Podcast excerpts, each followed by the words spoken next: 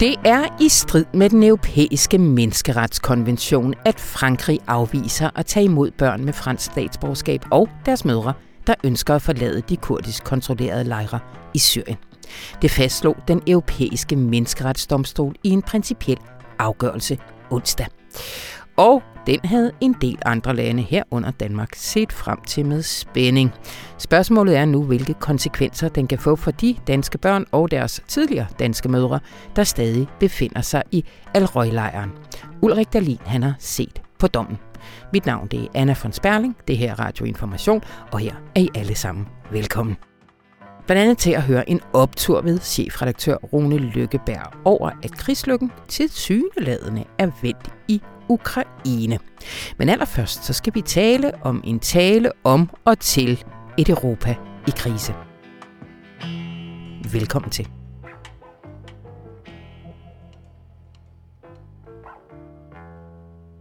Onsdag leverede den tyske EU-kommissionsformand Ursula von der Leyen et af sine livs taler med et anspændt kontinent som publikum. Medlemslandene lancerer lige nu milliarddyre støttepakker på stribe for at holde hånden under forbrugere og virksomheder i energikrisen. EU er præget af inflation og krig. Kontinentet står over for grundlæggende forandringer af det økonomiske og globaliseringsdrevede internationale landskab, som har været unionens raison d'être de sidste 30 år. Thor Keller, igennem fra Paris. Hej. Øh, det var de ord, jeg lige lånte her, men prøv lige, øh, prøv lige at sætte lidt flere ord på, øh, på, hvad der skete. Prøv lige at sætte scenen i onsdags. Det var en relativt historisk tale, fordi det er første gang, at en kommissionsformand holder en tale i Europaparlamentet. Det gør hun hvert år, men det er første gang, at hun gør det på et tidspunkt, hvor der er krig i Europa, og hvor vi står øh, midt i den her øh, energikrise osv., og, og det satte virkelig også sit præg på talen, både på indholdet og også på udtrykket af den. Øh, von der Leyen, hun var iklædt blå og gule farver, og, og ved hendes side i salen, der sad altså den ukrainske præsident fru Zelenska og hørte med på det, og, og kunne reagere på det undervejs, og man så billeder af hende på tv-optagelsen osv. Øhm, von der Leyen, hun holdt en, en tale, som handlede om, at øh, Europa altså er præget af krig, øh, præget af den her energikrise, som øh, vi alle sammen måske mærker lidt nu, men som vi virkelig kommer til at, at mærke den her øh, vinter, øh, hvor det vil få betydning for, for mange af os. Så det var en, en tale i krisens tegn, men det var også en tale, hvor hun virkelig ikke holdt tilbage. Altså det var ikke sådan en forsigtig funktionærtale, mm. hvor hun øh, opremsede årsresultatet. Øh, det var en tale, hvor hun forsøgte at lægge en politisk retning for Europa og for EU i de kommende år, i lyset af den her krig og i lyset af den her energikrise og alt som det har afsløret øh, ved vores øh, afhængigheder af, af Rusland og, og resten af verden. Ja, og der var vel også store forventninger, altså vi, øh, vi sad vel, øh, der blev bidt negle over hele Europa i forhold til, at hun også kunne komme med nogle ret konkrete svar på, hvad, hvad vi gør i den aktuelle øh, krise. Og hun fremlagde også en, en plan. Ja, og altså, det er jo ikke den første plan fra Europakommissionen på det her område. Man har tidligere set planer, som skulle sørge for, at vi sænkede vores forbrug af russisk gas, og så også af gas i det hele taget. Øh, men nu griber man altså virkelig fat i, i nogle af de store sådan, øh, instrumenter her. Planens hovedoverskrift, og det som har, har taget mest omtale i de europæiske medier, det er, at, at man nu vil gå ind og sige, at de øh, energiselskaber, som virkelig skummer fløden på de høje øh, energipriser på grund af, af gaspriserne, jamen øh, de skal til at betale noget til fællesskabet. De skal betale et solidaritets bidrag, man kalder det en mm. windfall tax, hvor at øh, man fra øh, kommissionens side og fra medlemslandenes side øh, på senere tidspunkt vil gå ind og sætte et loft over, hvor mange penge må de egentlig tjene på at sælge deres energi. Fordi det, der er sket, det er, at gaspriserne er tordnet i vejret, og det europæiske elmarked er struktureret på den måde, at det er den dyreste og sidste øh, øh, stump øh, energi, der kommer ind i systemet, som sætter prisen. Og det vil sige, at dem, som øh, har produceret el på vindmøller, på solceller og på atomkraft og på kulkraft også, som vi pludselig har vist sig at være billigt i forhold til, til gas, jamen de skummer hele det øh, stykke, der er derfra, deres produktionspris, og så op til det, de kan sælge øh, energien for. Og det er altså virkelig, virkelig mange penge, mm. som de har fået i, i kassen. Og det, som kommissionen går ind og siger, det er, hertil og ikke længere. De vil have en prisbremse på det, hvor at øh, man så fra offentlig side går ind og konfiskerer simpelthen de midler, der er ud over et vist beløb. Det er vist 180 euro per megawatt-time, øh, som er grænsen. Og de penge skal så bruges til at blive øh, omdistribueret til borgere til virksomheder rundt omkring i øh, de europæiske lande. Og det beløb, som de har regnet sig frem til, det er altså 140 milliarder euro. Det er over 1000 ja. milliarder kroner. Det er noget af en øh, mobbedreng, øh, som, som så skal sprøjtes tilbage ud i de europæiske lande, og så skal landene finde ud af, hvordan de vil bruge de her penge. Mm. Øhm, det er ret interessant, hvordan man både vil opkræve de her penge, hvilket øh, hvad skal man sige, niveau øh, der vil være i de forskellige lande, øh, hvor, hvor, hvor meget man vil gå efter og, og, og fange de her energiselskaber i det, øh, og også hvordan man så vil lave reglerne for, hvordan de skal distribueres, øh, hvem skal have pengene og så, og så videre og så videre. Så det er et nyt greb i kassen. Man var jo allerede ved at bruge den til statsminister Mette Frederiksens øh, pressemøde her onsdag til at eftergive den gæld, som danskerne kommer til at, at optage nu her over vinteren, øh, ifølge den nye plan. Så der bliver, der bliver masser af steder, de penge, de kan gå hen. Men jeg, jeg skal lige, fordi der, der er to niveauer af det. Der er den her windfall tax, men der er også det her med sådan en dybere reform af elmarkedet, som den danske statsminister jo også henviste til, at hun håbede kom, kom op. Hvad, hvad skal den reform gå ud på? Ja, det er jo lidt på, på lidt længere sigt, men, men det er i virkeligheden måske næsten øh, mindst lige så interessant, fordi det første handler om, hvordan kommer vi igennem den her vinter, der kommer nu. Altså, øh, vi har Putins øh, gasgreb på os, øh, vi øh, importerede før krigen gik i gang 40% af vores øh, gas fra, fra Rusland, det er et ret stort afhængighedsforhold, og det vil vi gerne gøre op med nu. Øh, den her vinter bliver det måske svært, fordi det er svært at omstille systemerne. Men hvordan skal systemet så se ud i fremtiden, når mm. vi ikke længere får den russiske gas, øh, fordi vi forventer vel ikke, at Putin han lige øh, stopper krigen og, og begynder at sælge os øh, billig gas igen. Øh, så hvordan skal vi gøre fremadrettet? Og der er det, som kommissionsformanden sagde, og noget af det mest kontroversielle, det, er, det er simpelthen at ændre på hele markedsstrukturen, sådan at øh, prisen på gas ikke længere er bundet fuldstændig sammen med prisen på elektricitet. Sådan så, at den billige franske atomkraft måske øh, kan komme franskmændene til gode, og den billige danske vindkraft kan komme mm. danskerne til gode. Øhm, og, og det er ligesom sådan det mest kontroversielle og, og, og, og højtlydende af de forslag, der er i det. Men der er også nogle risici i, i noget af det her, fordi øh, mange af de her øh, vindmølleproducenter, øh, de har jo bygget det her med tro på, at det var et åbent og frit marked, og at de så vil kunne, øh, hvad skal man sige, profitere på, at deres energiform simpelthen er billigere at, at udvikle, og dermed bruge de penge til at investere dem fremover, sådan så vi får mere grøn energi, og sådan så, at vi bevæger os frem mod de her klimamål, vi også har i Europa, hvor vi skal have, have CO2-neutral øh, energi øh, og, og så videre. Og der siger de så, jamen, det går altså i den forkerte retning, fordi mm. hvis man ikke har den her markedsdrevne øh, måde at, at, at have øh, elmarkedet på i Europa, jamen så, så kan man ikke længere nødvendigvis score de øh, fordele, der er ved at kunne levere billig vedvarende energi. Øh, så, så det er noget af kritikken, der kommer derfra. Og så siger de også, at altså, de vil gerne have en form for sådan en risikopræmie så, fordi nu kan man jo se, at staterne går ind og, og er villige til at, sådan, at, at, at bryde ind i markedet og regulere på det. Øh, hvis man er privat investor, så synes man måske ikke, det er så fedt, at, at der lige pludselig er risiko for, at, at staterne kan gå ind og sige, hvor mange penge man gerne må, må tjene. Øh, mm. Så der er også sådan et, et mm. vist paradigmeskifte i, i, i det her. Øh, de siger, at det kun er den her vinter, men man har tidligere set, at, øh, at ting, som er midlertidige i EU, de viser sig at blive permanente. Ja, du skriver også i din analyse, at øh, klimaet det blev påfaldende diskret behandlet i talen. Ja, det er simpelthen ikke det, der er, er hovedbekymringen øh, lige nu, selvom vi har haft den her helt sindssyge sommer med, øh, ja. med varme og skovbrænde hernede i Frankrig, hvor jeg er, hvor der stadigvæk er ild i, øh, i, øh, i, i skovområder, og man stadigvæk ser folk, der er nødt til at flygte ud af deres, øh, deres hjem, fordi de øh, er bange for, at flammerne tager fat i dem. Øh, men det har simpelthen ikke været det, der var hovedfokus her. Øh, hun siger i talen, at man selvfølgelig skal levere, øh, EU skal være ambitiøse osv. osv., men der er ikke noget nyt. Der er ikke noget nyt om, at man vil gøre mere i forhold til, til klimamålene i lyset af det her, vi har set i løbet af, af sommeren. Så det er noget med, at, at lige nu der prioriterer Europa og EU, altså det umiddelbare, det her med at få styr på energikrisen. Og man kan også se flere ja. lande, hvor der er efterspørgsel på det. Hvis man taler med for eksempel øh, den polske regering, jamen, så ønsker de jo, at man helt skal, skal tage det her øh, CO2-kvotesystem, som vi har i Europa, som er det, der er lavet til at drive øh, vores øh, udledninger ned, at de, man skal sætte det ud af kraft, fordi det er for dyrt for virksomhederne lige nu. Øh, I Østrig har man genstartet kulkraftværker. I Frankrig, hvor jeg er, jamen der har man også øh, genstartet kulkraft. Øh, og der er mm. mange, der taler for, jamen øh, for eksempel i Storbritannien nu, at man skal begynde at, at udvinde skifergas igen, noget som man ellers ja. har sagt, man ikke vil gøre. Så der er ligesom sådan to modsatrettede... Og, tysk, og tyskerne lærer et par atomkraftværker øh, Præcis. forblive åbne. Præcis. Ja. Præcis. Men, øh, men altså nu er du inde på, øh, hvad, hvad, hvad for eksempel den polske regering siger til det her. Altså der skal jo findes et, øh, et fælles fodslag på de her store planer. Altså du, du skriver, at talen lå meget op af Olaf Scholz budskaber, øh, da han talte i Prag forleden dag, og korresponderer også nogenlunde med den franske øh, præsident Macrons taler de seneste år. Det var vel ikke helt tilfældigt?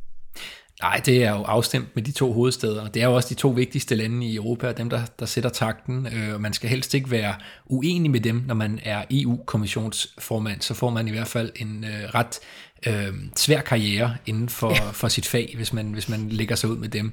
Øh, og, og både Scholz og Macron har jo talt for den her windfall tax, så den er altså godkendt ja. på forhånd af, af de store. Øh, der kan selvfølgelig være nogle, nogle andre lande, som ikke synes, at det er det rigtige at gøre, men, men det plejer at være sådan, at når de store der trods alt er enige, jamen så kan man køre i, i den retning.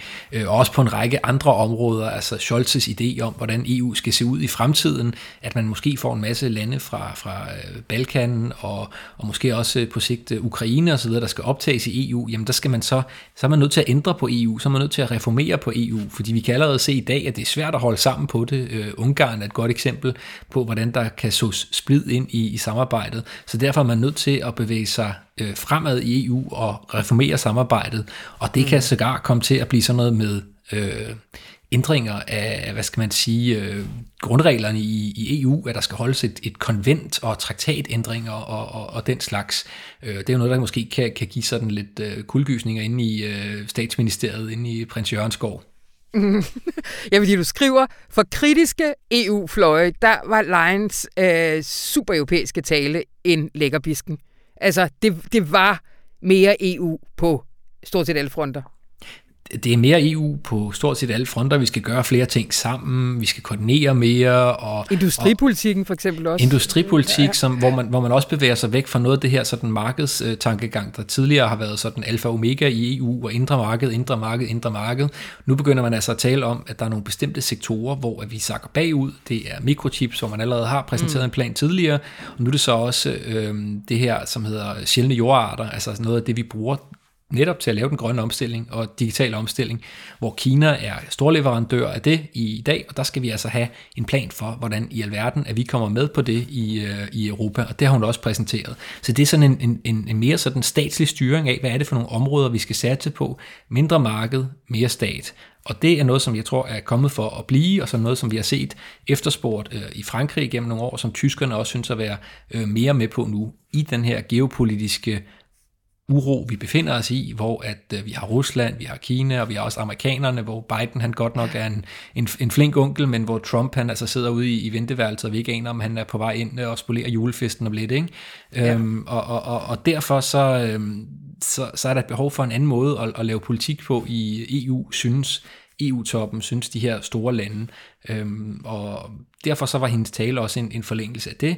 Og det er klart, når man taler mere EU, jamen, så er det jo noget, vi tidligere har set, at øh, fløjpartierne og dem, der er EU-modstandere, det har de kunne bruge aktivt og sige, prøv at se, hvad de nu finder på nede i Bruxelles. Jeg tror så, der er noget, der er anderledes den her gang end, end tidligere, og det er, at øh, den her øh, krig har bragt... Øh, den trussel, vi står overfor i Europa, tættere på os. Altså det her, vi har haft øh, fået ukrainske flygtninge ind i Danmark, vi har på vores smartphones kunne se, hvordan krigen går, øh, rædselfulde videoer fra Mariupol og så videre, ja. gør, at jeg tror, at der er på en eller anden måde en større bevidsthed hos europæerne om, at det er altså en farlig verden, vi lever i, ja. og øh, det kan måske være svært at klare det selv. Men derfra og så til, at øh, vi alle sammen øh, jublende synger med på på Beethoven-symfonien der, det, det, der, der ved jeg ikke, om, om vi er endnu. Det må, det må tiden vise. Men og jeg tror, med jeg tror, blå sokker. Ja. Jeg, tror, jeg tror, det er sværere at sådan sige, puha EU øh, i dag, end det var for nogle år siden. på grund af pandemi og på grund af, af krig og så videre. Jeg tror måske, der er blevet en lidt større forståelse om, for at vi er altså bare et lille hjul i, i en ret stor verden. Ja. Det var, hvad vi nåede. Tusind tak, Thor Selv tak.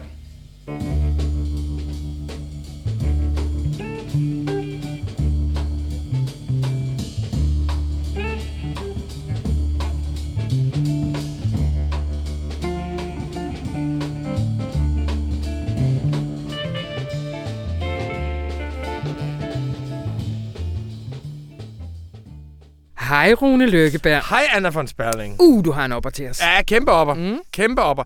Jamen, Ukraine har jo overrasket ekstremt positivt i krigen mod Rusland, og det på et tidspunkt, hvor vi faktisk var ved at være bekymret for, at den her krig var for at sidde fast i nogle fronter, der kunne vare meget lang mm. tid, og mm. hvor man også må sige, at Ruslands sanktioner rammer jo Europa, og rammer os helt ned i vores levestandard, og man kunne godt frygte, hvordan opbakningen vil være til Ukraines øh, frihedskrig hen over, hen over vinteren. Så der, og der har virkelig været behov for i forhold til opbakningen til Ukraine et momentum, som viste, at det nytter noget. Det er ikke bare er to fastfrosne fronter. Det er den ene ting.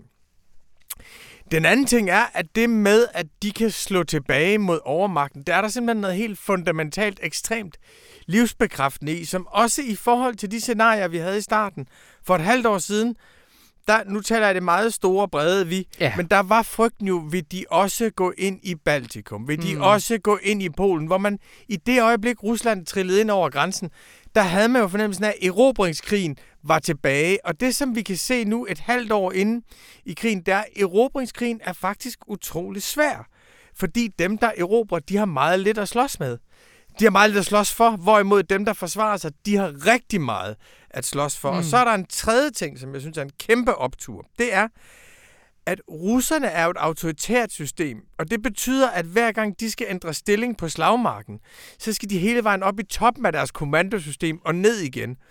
Og det udnyttede ukrainerne til at lave alle mulige skinmanøvrer og bevæge sig alle mulige forskellige mm-hmm. steder hen, fordi det har de friheden til. Og det kunne den der russiske koloss slet ikke følge med i. det betyder, at de har erobret, tilbageerobret et område på størrelse med Sjælland og vi er jo ikke militæranalytikere, selvom vi godt kan lade som om. Men derfra, hvor vi ser det hjemme i sofaen, kunne det jo godt se ud som om, at Putins kontrakt med russerne faktisk er radikalt udfordret, og at den russiske her er på vej imod noget, der ligner opløsning. Ja, jamen kæmpe optur. Kæmpe optur. Og så sidder jeg jo alligevel og bliver sådan, der er et eller andet igennem hele den her kreds. Nu ved jeg godt, nu har jeg jo et format, der hedder optun, der ligesom fordrer, at vi ser med, ja. med, med lysrøde briller på, på verden. Ikke? Men bliver alligevel skide bange for, at vi igen ligesom tager en lille bitte sejr derude, og så putter en hel masse håb derind. Altså, man kan jo ikke åbne et medie lige nu, uden at der er sådan noget, ah, altså, jeg tror også, at så kommer der nogle russer der, der siger, der er en mand, der siger noget kritisk på tv. Nu er den kritiske opinion ved at vågne op og sådan noget. Altså, kan det ikke vise sig lige om lidt, at det var et område på størrelse med Sjælland, og så øh, var det det? Med det forbehold, at jeg jo ikke er militæranalytiker, nu spørger du jo. Yeah. Nu, nu, nu, nu har du selv bedt om det. Så er Putin har jo lavet en kontrakt med russerne, som er, at det her er ikke en krig. Det her det er en specialoperation. Og grunden til, at han har gjort det, det er, at hvis det var en krig, så ville han skulle lave en masse mobilisering, og så ville det være noget, som man kunne mærke altså dybt ind i det russiske samfund. Ja. Og det, som der viser sig nu, det er, at han kan ikke vinde som en specialoperation. Han kan ikke vinde uden en masse mobilisering. De seneste tropper, han har udskrevet, de får fire gange det, der er medianindtægten i Rusland. Det vil sige, de er ekstremt dyre. Så, ja. så derfra, hvor mine amatørbriller ser på det her, der synes jeg, det ser ud til, at de præmisser, som han har kunne kende krigen på, som er, vi udskriver, vi laver ikke en masse mobilisering. Vi udskriver ikke middelklassens sønner og, og døtre. Vi vælger de professionelle, som får penge for at slås for ja. At det ser ud til, at det kan ikke lade sig gøre. Det er klart, hvis, og det synes jeg, der er noget. Altså, det betyder jo bare groft sagt, at stormagten ikke kan køre hen over den lille magt, som er deres nabo.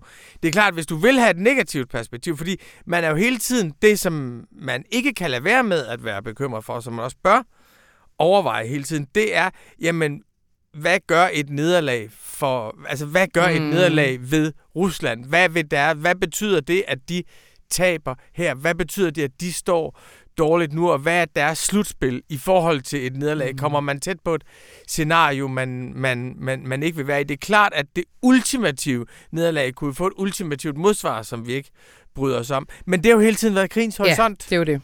Men det kunne også øh, gøre ham blødere ved et forhandlingsbord, hvis vi stadigvæk tror på, at øh, langt, langt, langt de fleste krige jo slutter med en aftale.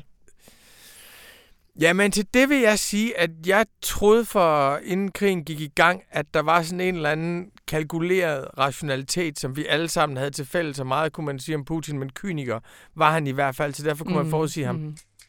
Altså, jeg ved faktisk mm, ikke, hvor meget mm, ære og Ruslands historie og det store perspektiv betyder. Jeg ved ikke, om ydmygelsen får ham længere væk fra forhandlingsbordet eller tættere mm. på forhandlingsbordet. Jeg mm. aner det ikke. Nej. det gør vi ikke. Det gør vi ikke. Men øh, optur er det. Rune Løkkeberg, tusind. Kæmpe optur med Ukraines fremskridt.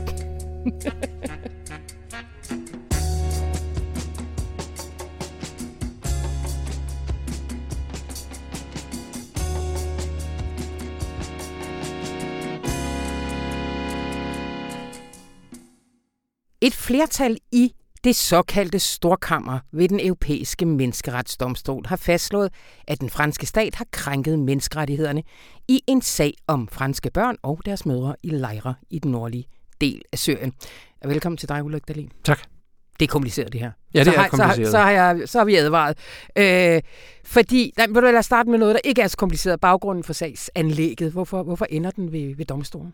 Øh, det er to ældre franskmænd, eller personer med fransk øh, statsborgerskab, hvis to døtre øh, er taget afsted i sin tid til IS, og så har de fået børn dernede. Og øh, der har forældrene, som jo er altså både forældre til de to kvinder, og bedsteforældre til de børn, som de to kvinder har fået. Mm-hmm. De har så anlagt en sag ved øh, den europæiske menneskerettighedsdomstol, og der har de så med den dom, der kom i går, og som har været ventet længe øh, med en vis spænding, der har de så fået medhold. Og det, de har fået medhold i, er, at øh, den franske stat har krænket øh, en paragraf i, og nu begynder det at blive indviklet, mm-hmm. den fjerde tillægsprotokol til den europæiske menneskerettighedskonvention. Mm-hmm. Og den fjerde tillægsprotokols stykke 3, nej, artikel 3, stykke 2, øh, siger, at man har ret til at vende hjem til øh, sit hjemland.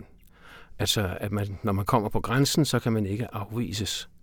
Og det, som domstolen så har gjort, det er, at den har sagt, at øh, for det, og nej, måske skal jeg lige sige først, at ikke færre end syv andre landes regeringer herunder Danmark mm. har under retssagen, om man så må sige, støttet op bag Frankrigs synspunkt. Så det er altså ikke kun en fransk øh, problematik, det er en problematik i flere EU-lande, og det er også en problematik i Danmark.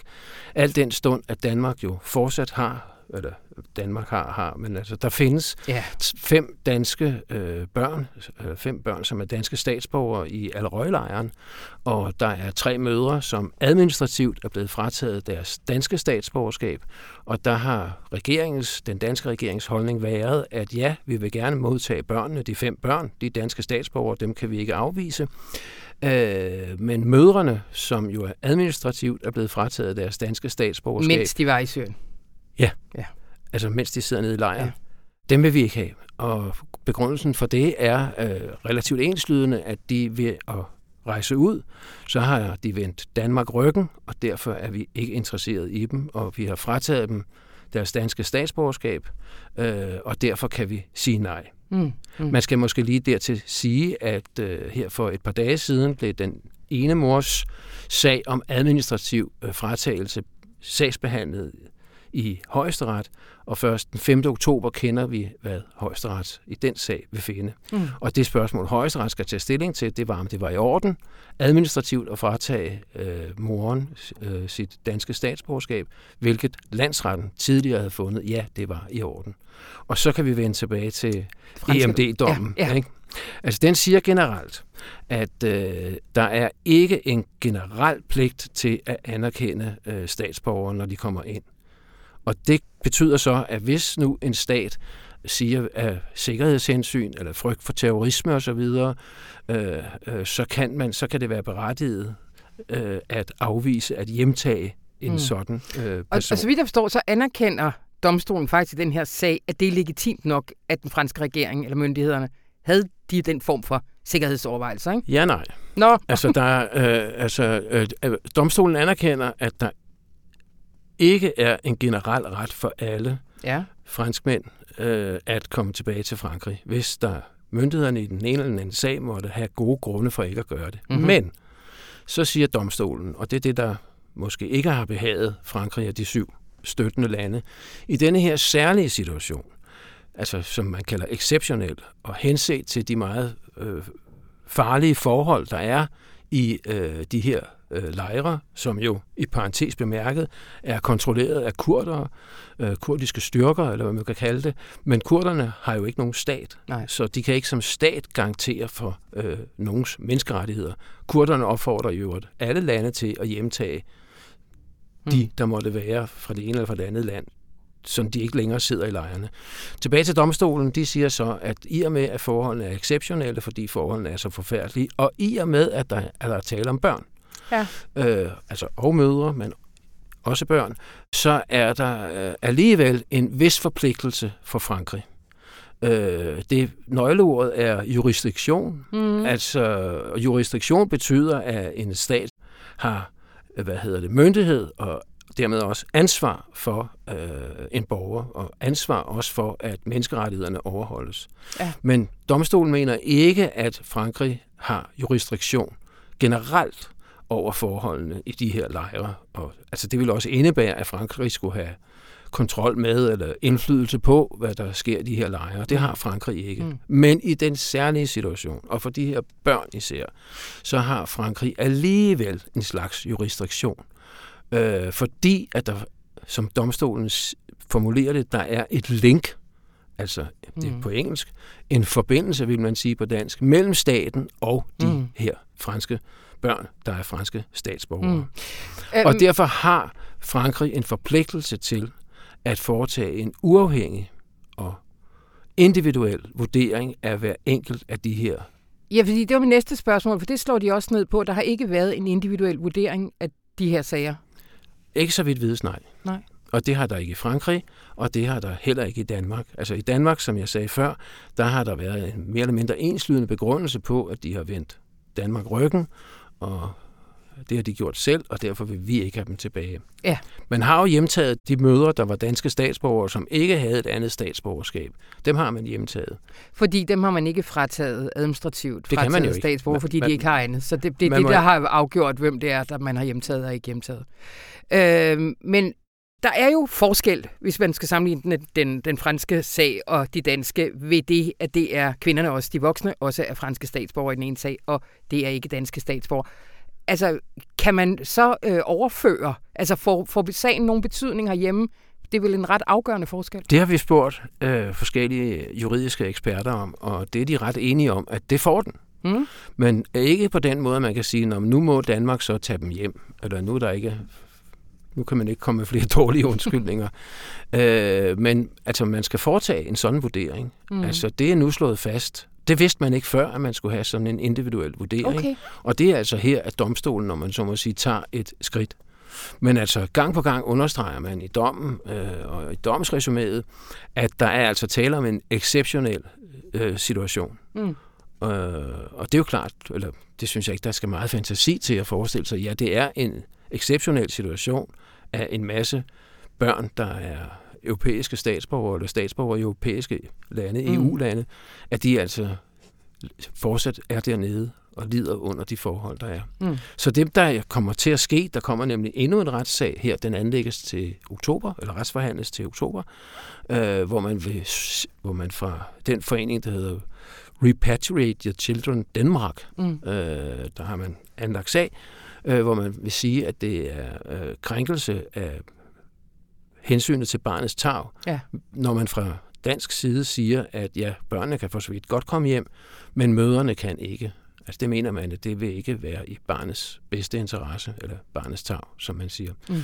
Og der er det i hvert fald eksperternes vurdering, at man kommer til fra dommernes side i denne her sag, der kommer man til at skulle nærlæse øh, denne her EMD-dom. Og så kan det jo godt være, at myndighederne inden øh, domsforhandlingerne starter, at de så har lavet en sådan individuel vurdering, fordi den vil jo, en af eksperterne, formentlig blive efterspurgt. Ja. Altså, hvad adskiller øh, den ene, den anden, den tredje mor sig, ud over at de ifølge regeringen alle har vendt Danmark ryggen? Ja. Det bliver vi nået. Tusind tak, Ulrik Dahlin. Det var så lidt.